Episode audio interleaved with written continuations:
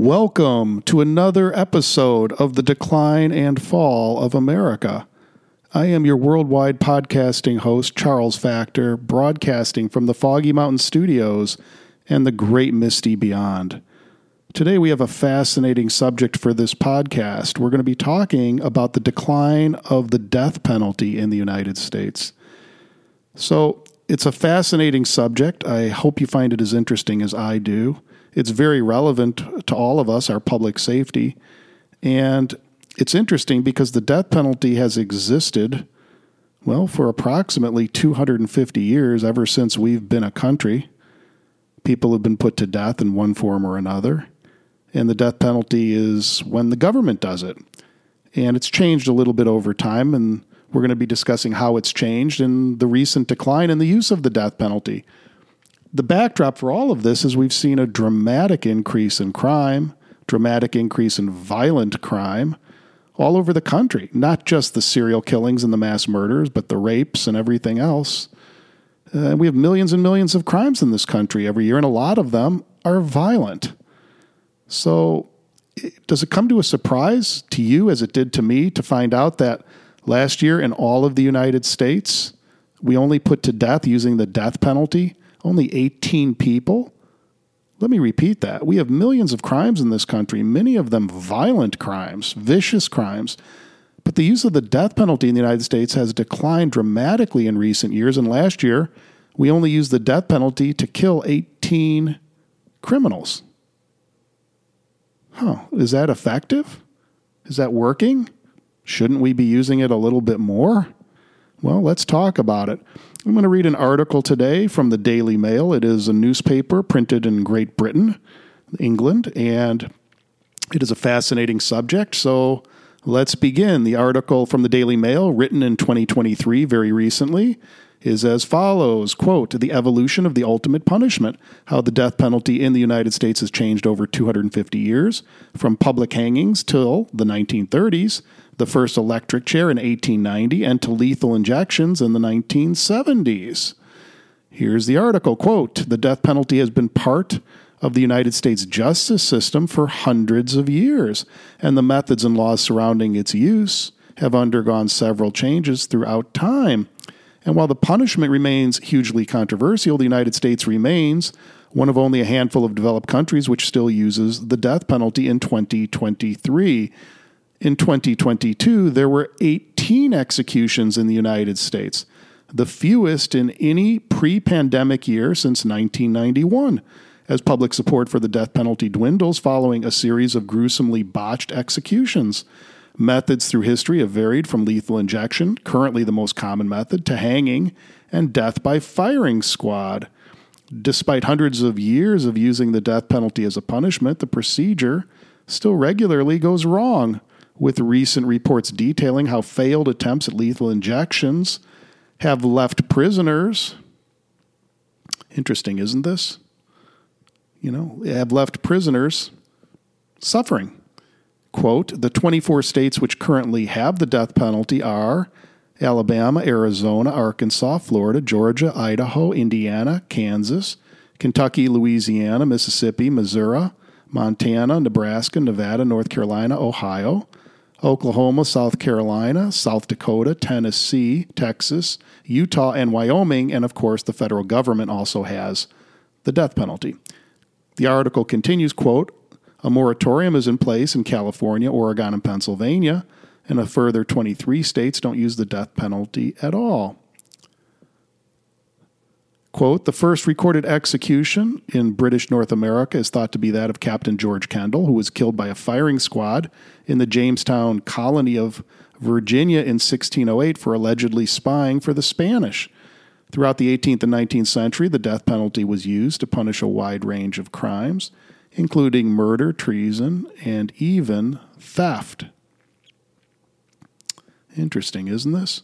Quote, in the early days of the United States, many states limited the use of the death penalty to only the most serious crimes such as murder and treason, but by the 20th century, the use of the death penalty had begun to decline.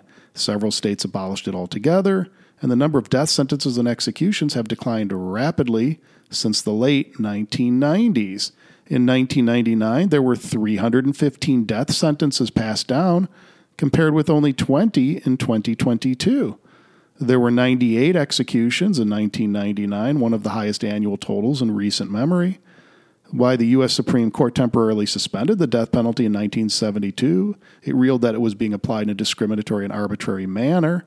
However, in 1976, the court reinstated capital punishment and it held that new death penalty statutes in Florida, Georgia, and Texas were constitutional. Public executions in the United States took place until 1936. The final person to be subject to a public execution was Rainey Bethea, age 26, in Kentucky in 1936. Interesting, isn't this? Fascinating topic. Quote, the article continues, quote, the first execution by electrocution was carried out in New York in 1890 on William Kemmler, age 30, who was sentenced for the murder of his common law wife, Matilda. Quote, his execution was criticized by some as inhumane, and several problems occurred, including the fact that Kemmler had to be shocked twice before he died. Ironically, the electric chair was intended to be more humane than hanging. Interesting to see how it's evolved over time. Quote The use of the electric chair as a method of execution quickly spread to other states. By 1949, 26 states used the electric chair as their preferred method for executions. Interesting. Quote The first use of the gas chamber for capital punishment in the United States was against Gee Jon, a Chinese member of the Hip Song Tong Criminal Society in San Francisco. He was sentenced to death in Nevada for the murder of a rival gang member in the state.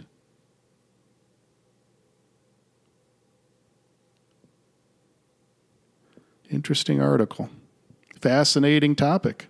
It continues, quote, there have been abolitionist movements, calls to end the death penalty entirely since the 1800s. Various formal campaigns are currently active to lobby for an end to the punishment. Arguments against the use include that it is an ineffective deterrent, it disproportionately impacts vulnerable communities, and that the, judici- and the judicial system can be prone to error, meaning that the sentence can be wrongly passed down. Unquote. Well, that's the article. And let's discuss it.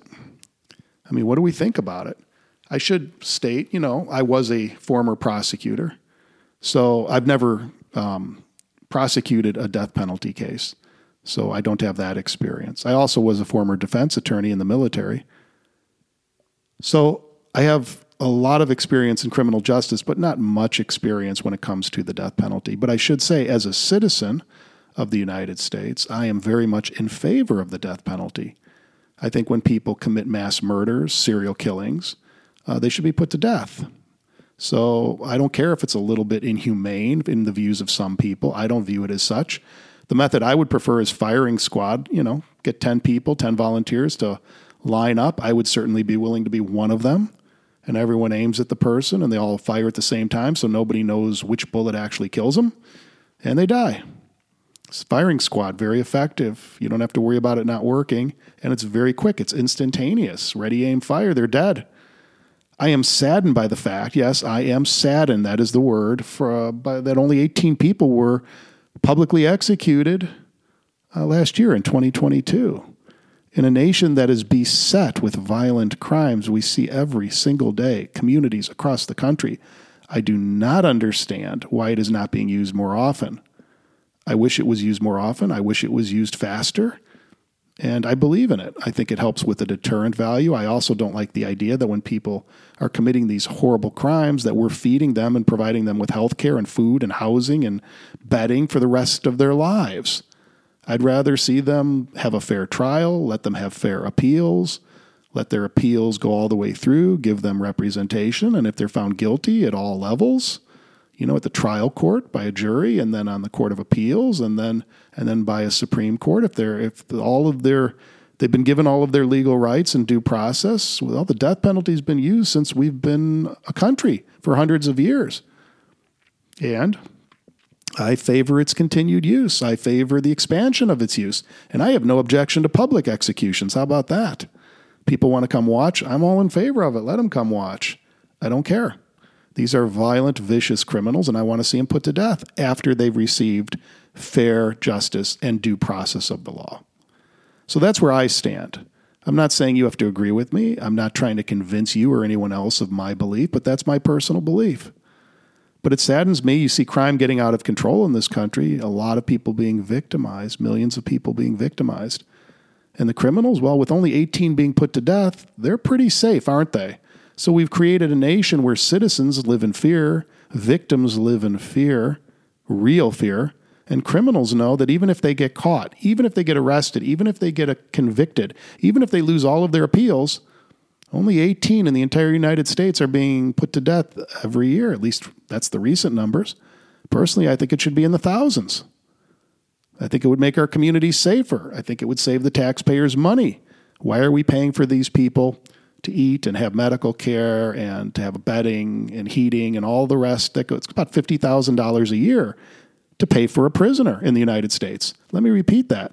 It is about $50,000 per year per year to take care of one prisoner. It's not cheap.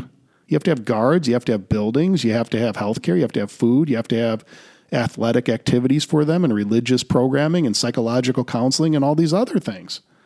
So I can tell you, you know, if you keep somebody alive that's committed these horrible, horrible, horrible crimes, serial killers, rapists, serial rapists, mass murderers, and you keep them alive for, let's say, 30, 40, even 50 years, it's the taxpayers that are paying for it. That's you and me that are paying for it. Why? In my opinion, they should be put to death. So I'm an advocate of public executions. But I thought you should know this is the history of it in this country. This is what's currently going on. You can make up your own mind. That's fine. But to me, the fact that we're executing so few violent criminals and we've seen such a dramatic increase, a skyrocketing of violent crime in the United States, to me, and maybe to you, isn't this just a very clear indicator of another sign of the decline and fall of America? I am your worldwide podcasting host, Charles Facktor, broadcasting live from the Foggy Mountain Studios and the Great Misty Beyond, wishing you a great day.